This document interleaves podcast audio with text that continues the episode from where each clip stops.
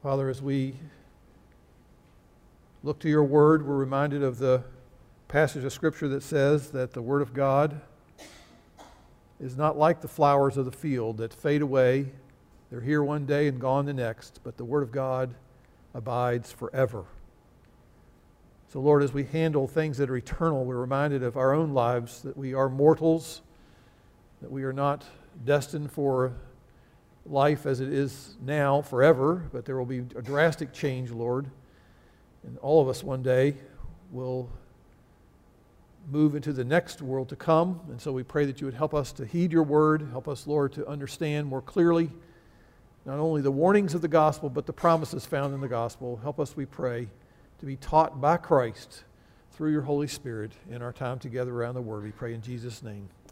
Amen. God reigns and God rules over the world that he has made. And God has established laws in different realms of his created order. For example, as we said two weeks ago, that in the realm of nature, God has established many laws, and one of those laws is the law of sowing and reaping. And if you have your Bible, we're looking at Galatians chapter 6, uh, which is page 1388 in your Pew Bible. And we read two weeks ago and made comments on this principle where it says, Whatever a man sows, verse 7, whatever a man sows, this he will also reap. So, agriculturalists who deal with plants and living things and who plant all kinds of seeds in the ground, they know that there is a direct correspondence between whatever the farmer would plant into his uh, field in the ground in seed form, there's a direct correspondence with the plant that therefore would grow from that seed at harvest, at harvest time. Excuse me. Whatever you sow, you're going to reap. Now, I'd like to move beyond that and consider the principle of that law, sowing and reaping, not only in the physical realm, but I'd like to consider it this morning now in the spiritual and moral realm. God has established this law of sowing and reaping. And then I'd like to read now the entire verse of 7 and verse 8. So I'm in Galatians chapter 6, 7, and 8. Do not be deceived. God is not mocked. For whoever, whatever a man sows, this he will also reap. For the man who sows to his own flesh shall from his flesh reap corruption. But the one who sows to the Spirit shall from the Spirit reap eternal life.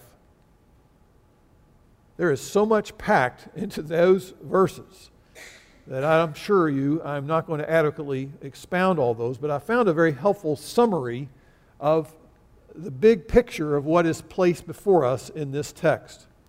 Puritan pastor William Perkins offers this helpful summary written again in the 1600s. Here's what he said there are two sorts of seeds which men sow in this life good and evil. There are two kinds of sowers spiritual men and carnal men.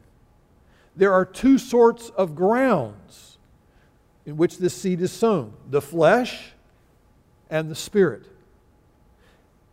And there are two sorts of harvests which men are to reap according to the seed that is, corruption on the one hand and life on the other. There is no escaping this biblical principle. Character is shaped by our conduct. That's what this text is helping us see. Now, that goes contrary to so much that's taught in our world today. Worldly experts insist that we are victims of nature we are victims of our temperament, we are victims of our environment. Now, while it is true that some of those may impact us on some level, our environment does impact us on some level. But all of us, however, are responsible for the choices and our behaviors.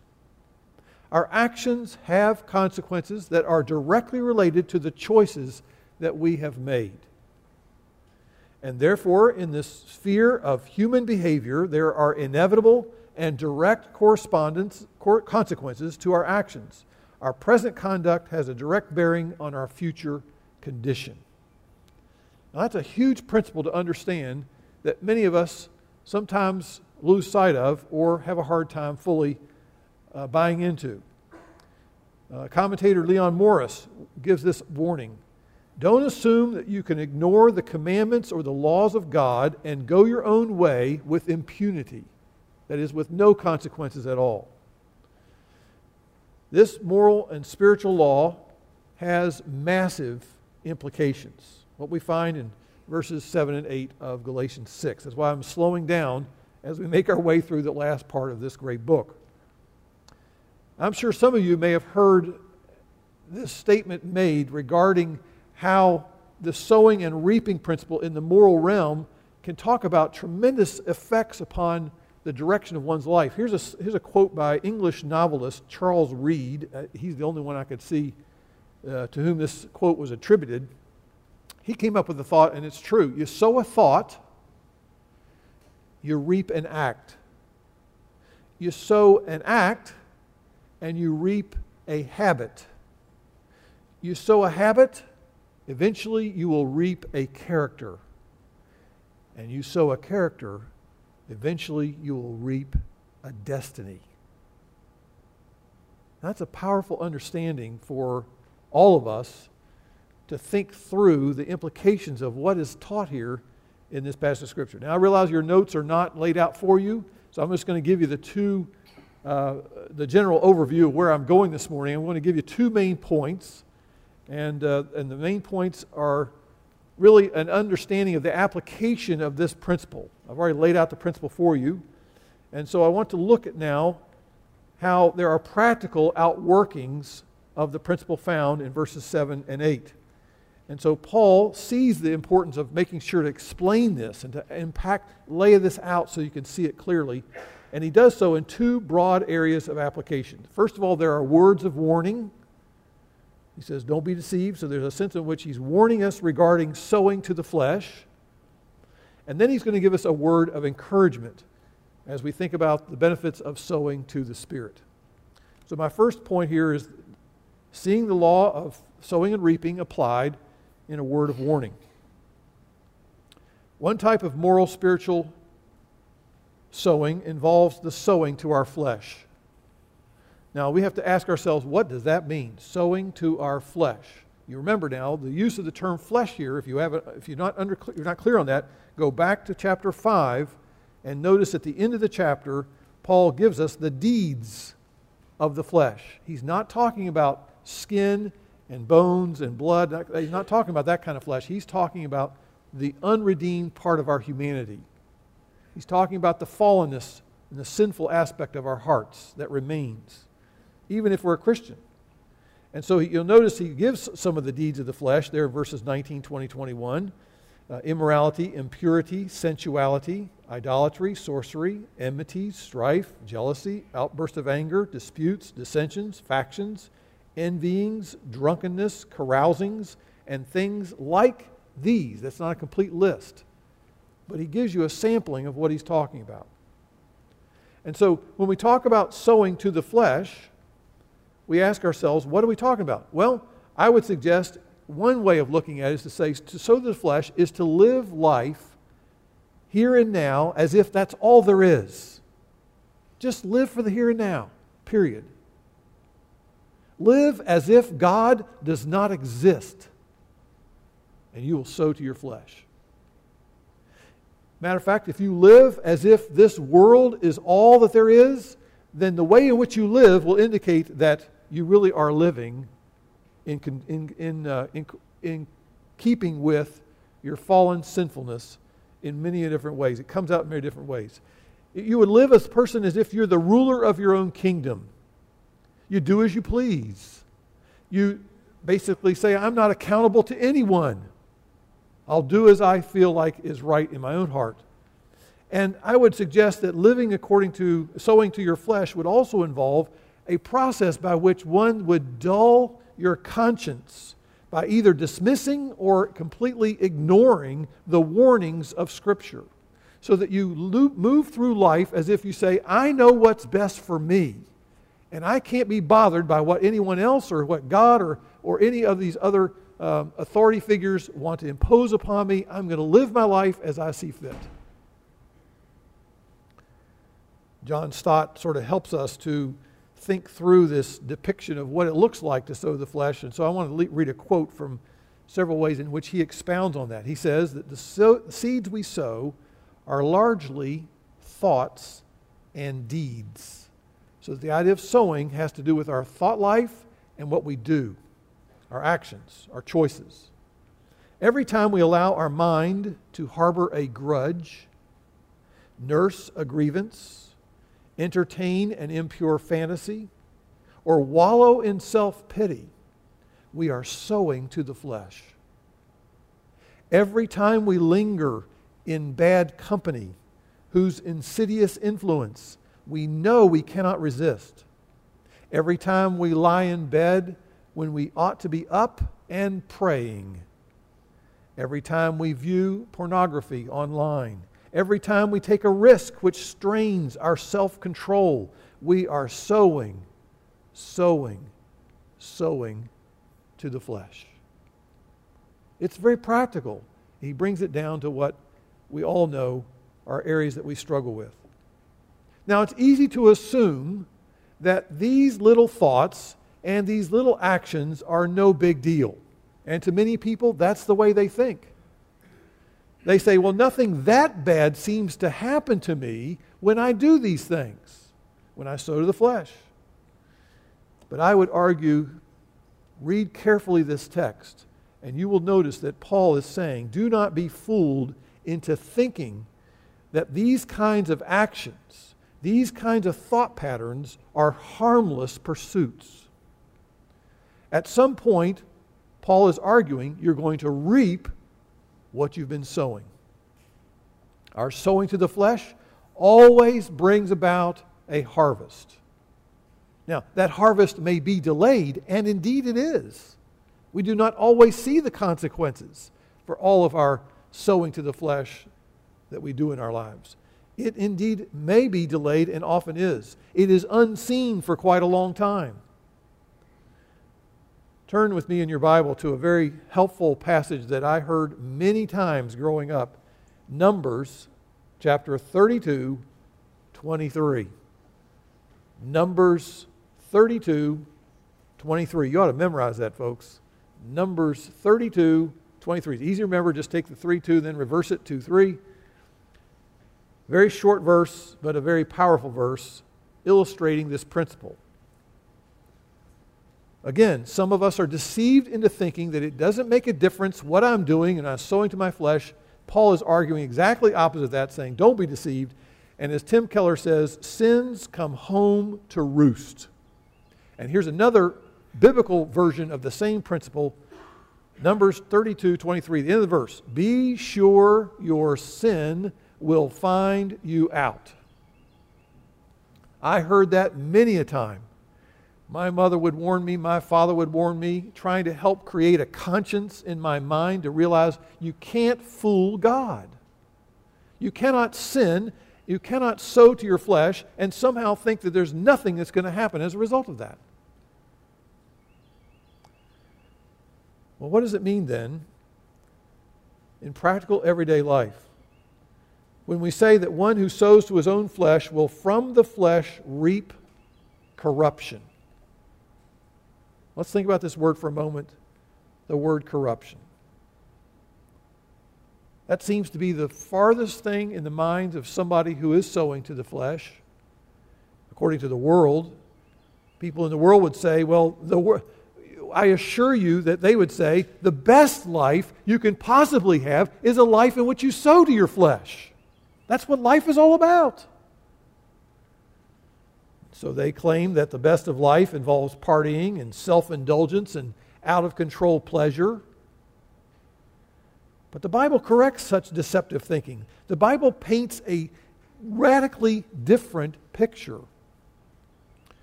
The harvest is not what it may seem now. But the inevitable harvest of sowing to one's flesh is not the best life has to offer. It is exactly the opposite. Notice the word here the word is corruption. The word corruption literally means decay, gradual decay, or decomposition. Over time, if we sow seeds of sinful thinking and sinful deeds, moral decay will set in to our soul. Things will go from bad to worse. Now, this is not a very good illustration, but I'm going to use it anyway because I, it's the only thing I could think of to help make it clear. But we are enjoying at this time of year the, the benefits of so much fruit and vegetables that are available to us, fresh fruit and vegetables. And suppose if you were to bring home several different kinds of fruit every day, and you bring those home. Let's say one day it's bananas. Let's say the next day you bring home some strawberries. The next day it's pineapple. Next day it's peaches, whatever. And you bring these different fruits home into a, a basket on your countertop. And on that basket, in a non air conditioned home, you let those fruit just sit there and sit there and sit there day after day and week after week. It reminds me of how I used to go into my grandparents' home, and in the kitchen, they would save all their scraps in order to put it on the compost pile. Well, sometimes they wouldn't get it out very quickly, and it would draw all these fruit flies all over the place. I'm like, what is this kitchen? Anyway, you, it, you got a bigger problem than fruit flies. If you let that, those fruit remain and sit there unrefrigerated, you're going to grow this green fuzzy mildew, right? That's the first stage on a lot of that. And then eventually it is going to see further of the process of decomposition. After a while, there will be a smell, a putrid smell will come out of, this, of, this, of these particular items. And the harvest of the corruption you will find on that kitchen counter. And see, I would argue that sin invariably brings about that decay. Sin brings about the, the falling apart of things that are meant to be held together. Sin brings about disintegration. And isn't that precisely what we see illustrated in Genesis chapter 3? Prior to the entrance of sin into the human experience, everything was good. Everything was knit together appropriately and everything was working in, in harmony. There's a sense in which all of life was fit together with this widespread shalom, this widespread wholesomeness and wholeness to everything. But after Adam and Eve sowed to their flesh, corruption invaded their world and their life. It invaded every area of their life. In their relationship with each other, what happened? They began to blame the other person this person did this to cause the problem, not me. I'm not to be blamed.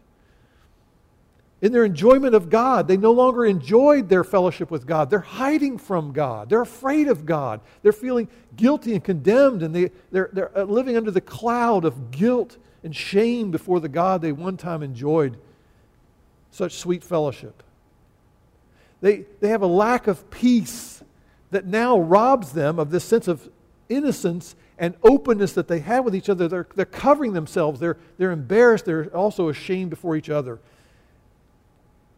And in the physical world, there's this corruption and the falling apart of things as the, as the world they live in is now racked by pain and by suffering and eventually by death.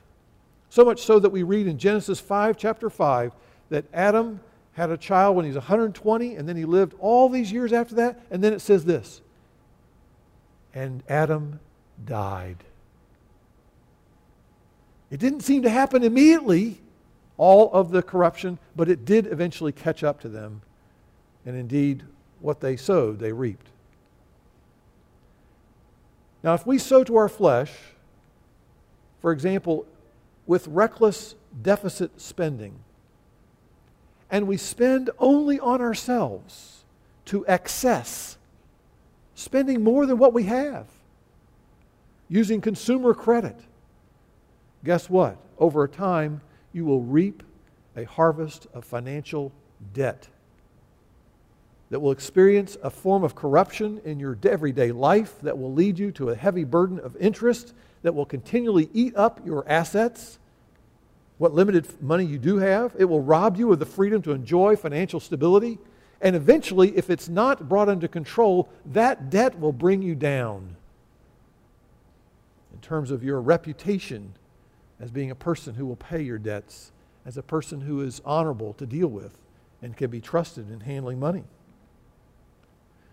If you sow fleshly seeds of excessive drinking of alcohol or by excessive use of illegal drugs as a refuge, as an escape from the painful emotions and experiences you may have gone through in life, you will reap a corruption of, among other things, a DWI or a DUI, a cirrhosis of the liver, possibly jail time, depending on what happens and you're in that state of mind and using illegal substances. You will also be known for your compulsive addictive behaviors, which, because they're out of control, oftentimes lead a whole trail of broken relationships in one's life. Just read Proverbs 23, and you'll read further explanations in that realm. If you sow to your flesh the seeds of dishonesty in your conversations with other people around you, you will reap the corruption of a ruined reputation, of a lack of credibility. If you sow to your flesh the seeds of envy, you will eventually reap a life of discontentedness, jealousy toward other people who somehow have better things than you do, and you will also be filled with resentment toward those who are enjoying what you long to have and cannot enjoy. There are many other illustrations of this. I don't have time to expand them further, but I would urge you to think about that and think carefully about that to think whatever area you want to think about in terms of where are you sowing? Where is the area of your life in which you're living for yourself, contrary to what God has called you to do? And you begin to think through what are the implications of that? Where's the corruption going to happen? Certainly, David was one of those experiences. Following his adultery with Bathsheba, at first, at first it seemed as though it was a sin that he could manage. He could somehow keep this thing under control not have to suffer the effects of a widespread harvest of corruption. He demanded that this woman's husband come home from the battlefield. He assumed that he could somehow escape the consequences of his sin because this woman is now pregnant with his child, and so he was going to try to cover it up. But that failed in his attempts because this man Uriah refused to go home and enjoy marital relations with his wife, and therefore David schemed and plotted to have him put on the front lines and purposely put in danger's way so he would be killed, and he was. And the harvest that David reaped for years and years was characterized by decay and disintegration of his family. His child, that baby, died. His son eventually raped his half sister Tamar. Absalom led a rebellion against his own father a number of civil wars were fought and waged against David, and his sexual sin likely influenced the sinful patterns of, of sexual sin, even in his own son Solomon, which was his own undoing. Sowing to our flesh is not innocent, harmless fun. It is destructive to your soul. It is destructive to your family. It is destructive to society. It is destructive to your relationship with God. And so, again, I plead with you don't be duped into thinking that sowing to your flesh is no big deal.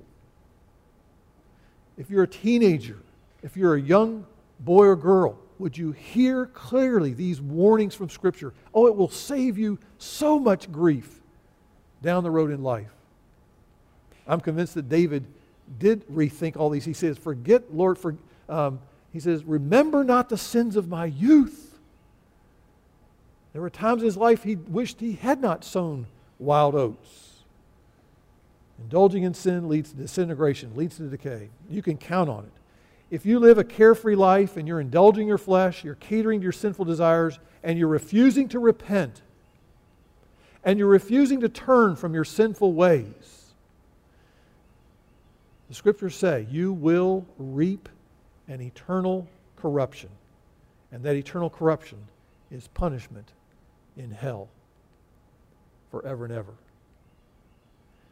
Consider, if you will, the warning that was found in Colossians chapter 3, which Jason read for us earlier. He says, Consider the members of your earthly body as dead to immorality, impurity, passion, evil desire, and greed, which amounts to idolatry. Then watch this. It is because of these things that the wrath of God will come upon the sons of disobedience.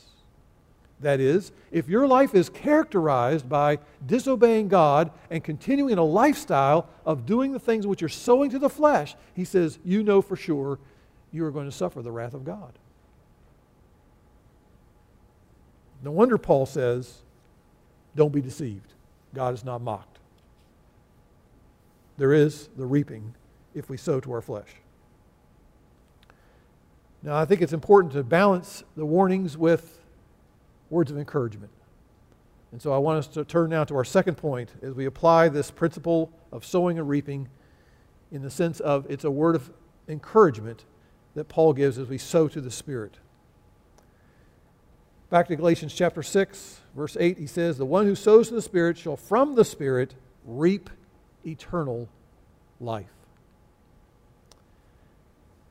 He's talking again about the pattern of thinking, pattern of deeds, which are in keeping with following the direction and following the lead of the Holy Spirit.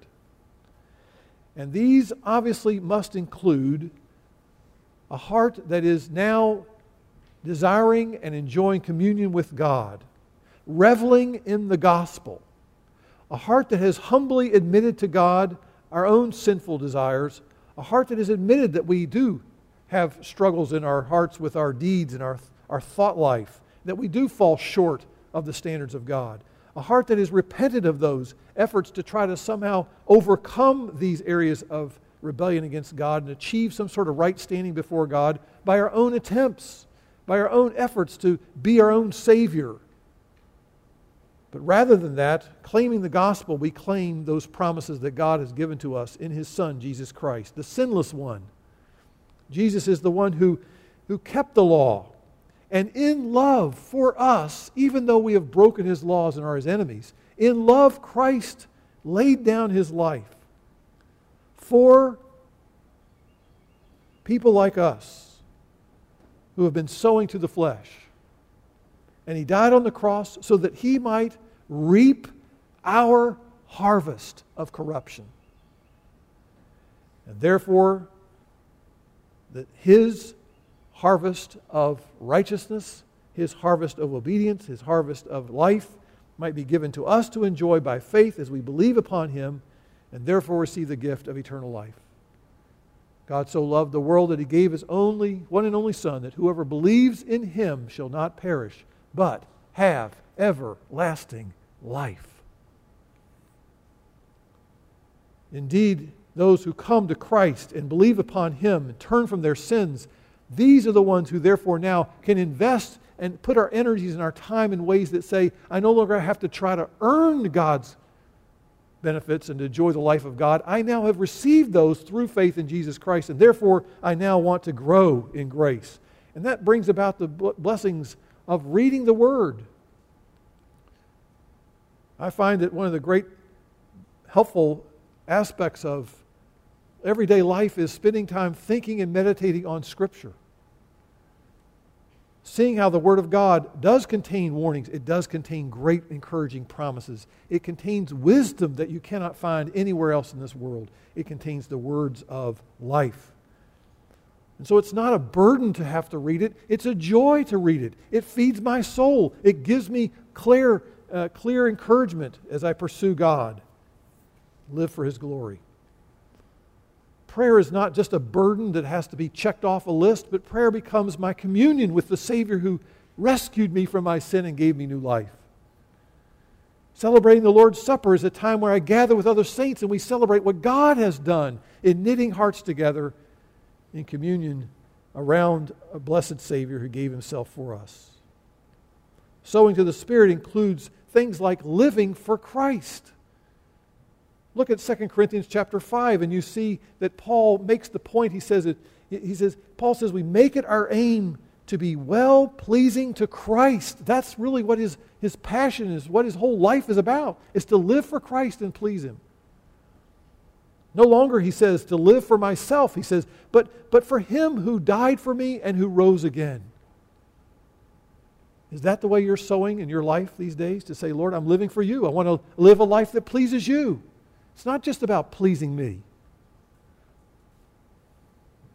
Sowing to the Spirit includes the idea of preserving the marriage bed, pre- refusing to cohabitate prior to marriage.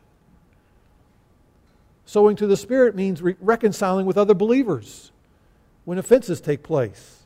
It involves repenting before your spouse when you've been involved in selfishness that has now uh, begun to show its ugly appearance within your relationship, and there's been a, a, stubbornness on your part or an impatience on your part that eventually has escalated into some big, major disagreement that has now just taken place, and there's this, this awkward silence in a marriage.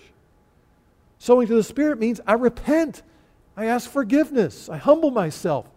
I say, Lord, I want to follow the Spirit's lead here in this situation. I'm going to preach the gospel to myself. See, there's no magical formula here. It's just basic discipleship devotion to Jesus Christ. Luke chapter 9 denial of self, taking up our cross, following Jesus, living for Christ in every area of life. And that's why, again, I appreciated Jason reading that passage for us in, in Colossians chapter 3. I would commend that to you for further reading and reflection in the week ahead as he talks about the idea of meditating on the gospel that encourages us to say no to self saying no to the desires of our flesh. Why? Because we've been set free from the penalty of our sins on the basis of Christ's finished work on the cross. And now Christ is our life. He's the one that we're living for. It's all about Him. It's not a burden to sow to the, to the Spirit, it's a joy to do so because that is where we find the communion of the Holy Spirit who is pointing us to Christ. What do we mean by eternal life? The contrast between corruption and eternal life is quite stark. It is the opposite of decay and destruction. Eternal life refers not so much now to a life that continues on as a quantity of living, like you go on and on and on, your, your years never end. Because, in a sense, we would say that the unjust who suffer in hell are still conscious. Their existence continues on. So we're not talking about just quantity of life, we're talking about a quality of life. John 17, 3, Jesus says, This is eternal life, that they might know you, the one and living God, and those in him whom you sent. So it's knowing God, it's enjoying the life of God. And therefore we share and partake in the life of God. As we sow the seeds of the gospel, it motivates our thoughts, it motivates our actions, and therefore we are now living, enjoying the favor and approval of God. Not because we're better than anyone else, not because we've made all the right choices, but because God has imparted to us the life of God. We've been brought alive and regenerated, and now we're living with a sense in which we're alive unto God and enjoying His communion and fellowship.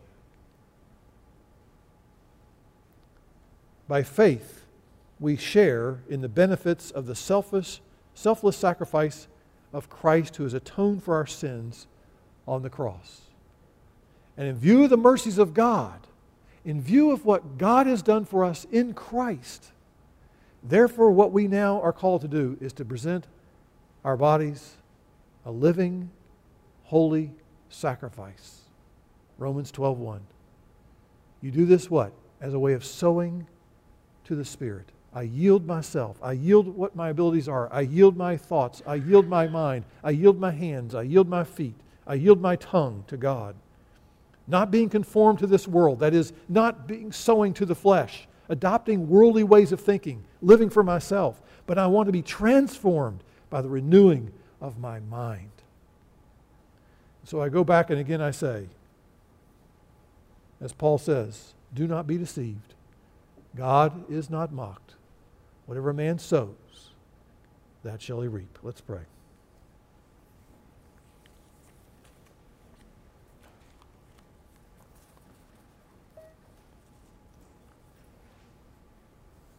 Our Father, again, we humbly acknowledge that we have all played the part of a fool.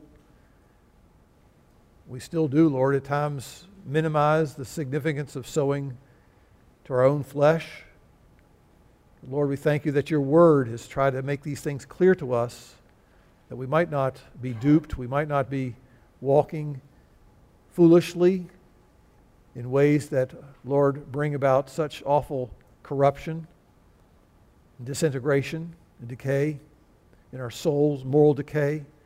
Lord, we pray that you might today help us to see Christ as the one who was sowing seeds of righteousness, seeds of obedience all of his days. Help us, Lord, to find joy and delight in knowing that what he has been sown, what he sowed, can be reaped by us as the benefits of all of that by faith in him. I pray, Lord, that you would cause some among us today, Lord, who have been compromising and who have been slouching off the ways in which you've been sowing, even to our flesh. I pray this day, Lord, that you would give us a fresh desire to turn from those things, to repent from that, and to turn to Christ, to turn away from our sin, to turn away from a life of selfishness, the Lord, to a life of living to please you, helping to see that that's really the focus of our everyday life, helping us to see that we enjoy the life of God through Jesus Christ and what he's done for us on the cross and his resurrection. So, Father, we pray for the moments we enjoy now around the Lord's table. I pray even today, Lord, if there's someone here today who understands and, has, and sees themselves as under the conviction of the Holy Spirit, knowing that they've been sowing seeds to their flesh, I pray, Lord, would you impart new life to them today? Would you grant that they would come hungering and thirsting for righteousness and find it in Christ?